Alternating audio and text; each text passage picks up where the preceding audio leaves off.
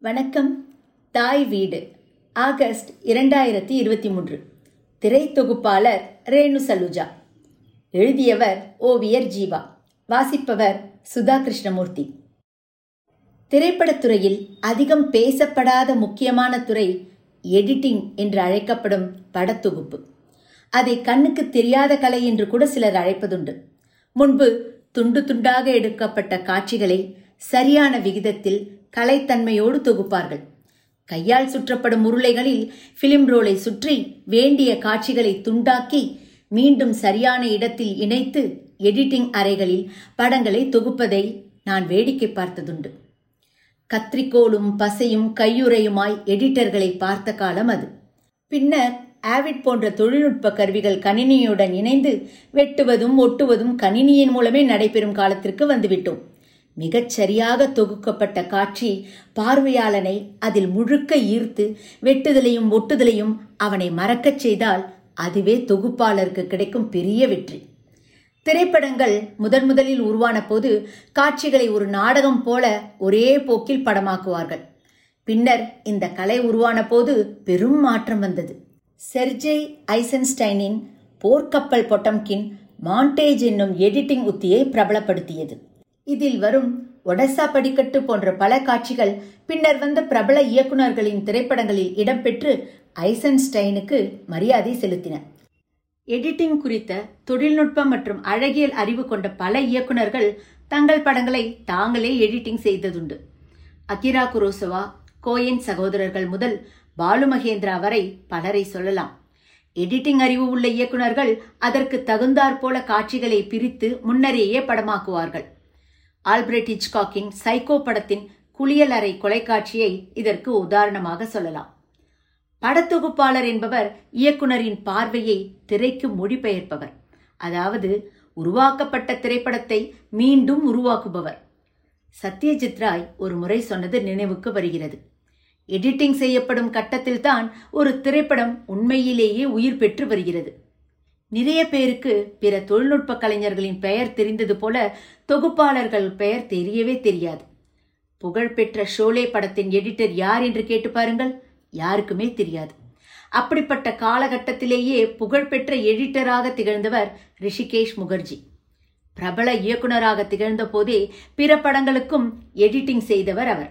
விமல் ராயின் தோபிகா ஜமீன் தேவதாஸ் மதுமதி பிறகு கங்கா ஜம்னா மலையாள படங்களான செம்மீன் நெல்லு கலைப்படமான தஸ் தக் ஜனரஞ்சக படங்களான புரொஃபசர் பியாரேலால் கூலி போன்ற படங்களையும் தொகுத்திருக்கிறார். அதே போல தமிழ் இயக்குநர்களான கே. சங்கர் பீம்சிங் போன்றவர்கள் எடிட்டர்களாகவும் திகழ்ந்தனர்.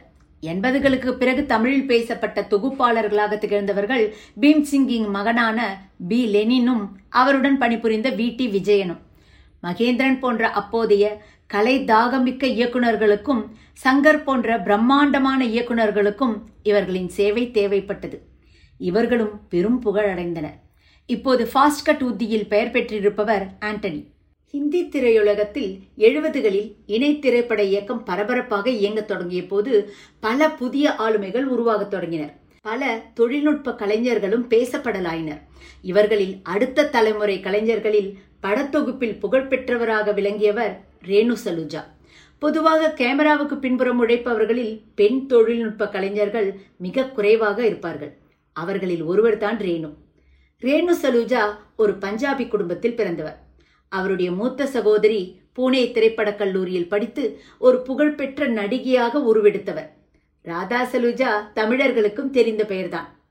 தோரஹா என்ற புகழ்பெற்ற படத்தில் நடித்து பின்னர் எம்ஜிஆரால் தமிழுக்கு அறிமுகம் செய்யப்பட்டவர். இதயக்கனி இன்று போல் என்றும் வாழ்க நவரத்தினம் என்று பல திரைப்படங்களில் நடித்து தமிழகத்தில் நன்கு அறியப்பட்டவர். அக்காவைப் போலவே ரேணுவுக்கும் திரைப்பட ஆர்வம் அதிகம். பூனே கல்லூரியில் திரைப்பட இயக்க படிப்புக்கு விண்ணப்பித்தவருக்கு கிடைத்ததென்னமோ படத்தொகுப்பு தான் அதை வெற்றிகரமாக படித்து முடித்து திரைப்படத்துறையில் நுழைந்தார் ரேணு.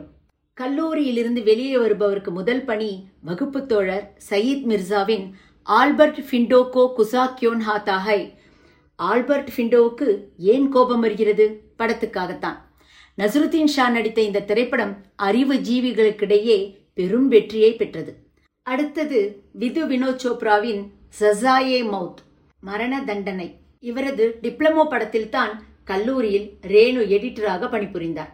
அடுத்த படமும் இன்னொரு வகுப்பு தொடருடையதுதான்.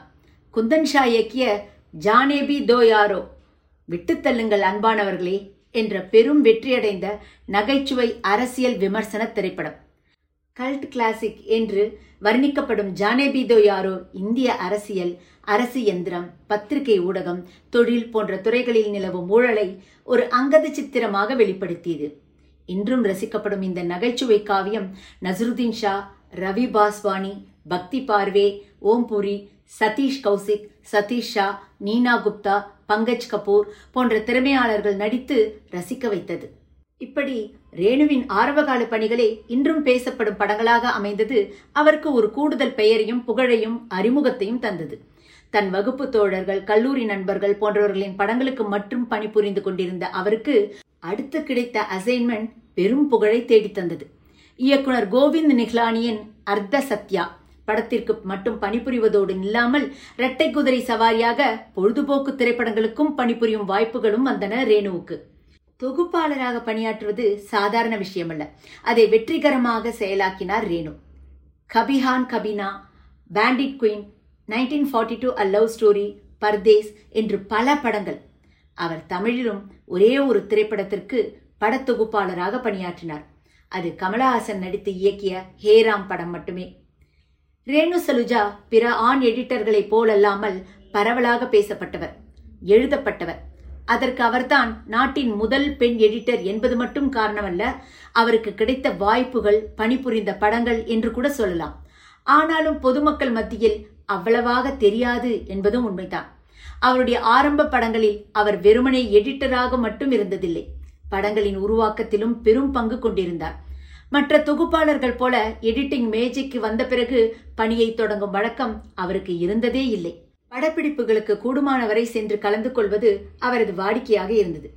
குறிப்பாக ஜானேபி தோ யாரோ குந்தன் ஷாவின் கற்பனையில் உதித்ததிலிருந்து அது ஒரு திரைப்பட வடிவமாக உருவாகும் வரை ரேணு பெரும் பங்கு ஆற்றியிருக்கிறார். அப்போது குந்தன் ரேணு எடிட்டராக பணியாற்றிக் கொண்டிருந்த ஆல்பர்ட் ஃபிண்டோ இயக்குனர் சயீத் மிர்சாவின் உதவி இயக்குனர்.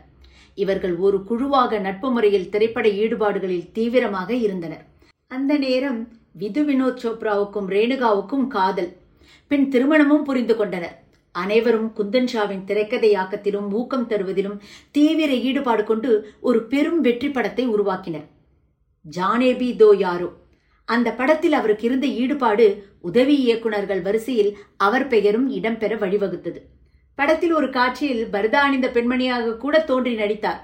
அவருடைய அனைத்து படங்களிலும் அவர் கொண்ட படப்பிடிப்பு தல ஈடுபாடு பல நேரங்களில் பெண்கள் செல்ல சங்கடப்படக்கூடிய இடங்களுக்கு கூட இட்டு சென்றிருக்கிறது.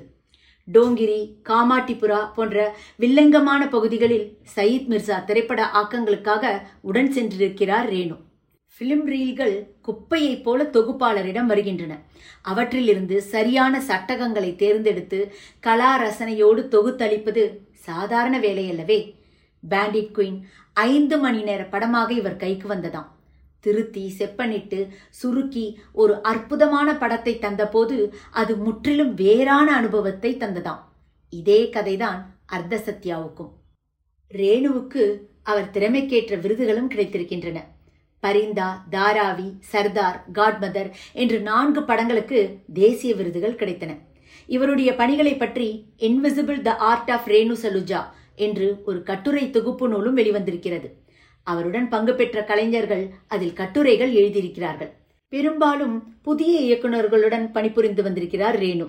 சுதீர் மிஸ்ரா விது வினோத் சோப்ரா சயீத் மிர்சா மகேஷ் பட் சேகர் கபூர் தேவ் பெனகல் நாகேஷ் குக்குனூர் என்று ஒரு அழகான பட்டியலே இருக்கிறது. ஷாருக் கானை அடையாளம் கண்டு அவரை பெரிய திரைக்கு அறிமுகப்படுத்தியதில் ரேணுவுக்கு பெரும் பங்கு இருக்கிறது. இது ஷாருக் கானுக்கே பின்னர் தான் தெரிய வந்தது என்பது ஒரு பெரிய விந்தை. விது வினோத் சோப்ராவுடன் மனமுறிவு ஏற்பட்டவுடன் பால்ய சிநேகிதர் இயக்குனர் சுதீர் மிஸ்ராவை மணர்ந்தார் இருபத்தி மூன்று ஆண்டுகளுக்கு முன் அவருடைய நாற்பத்தி எட்டாவது வயதில் ரேணுவை புற்றுநோய் பலி கொண்டது. மறைந்தாலும் முதல் பெண் தொகுப்பாளர் என்ற பெயரும் அற்புதமான படங்களில் பணிபுரிந்தவர் என்ற பெருமையும் கொண்டவர் ரேணு சலூஜா நன்றி வணக்கம்.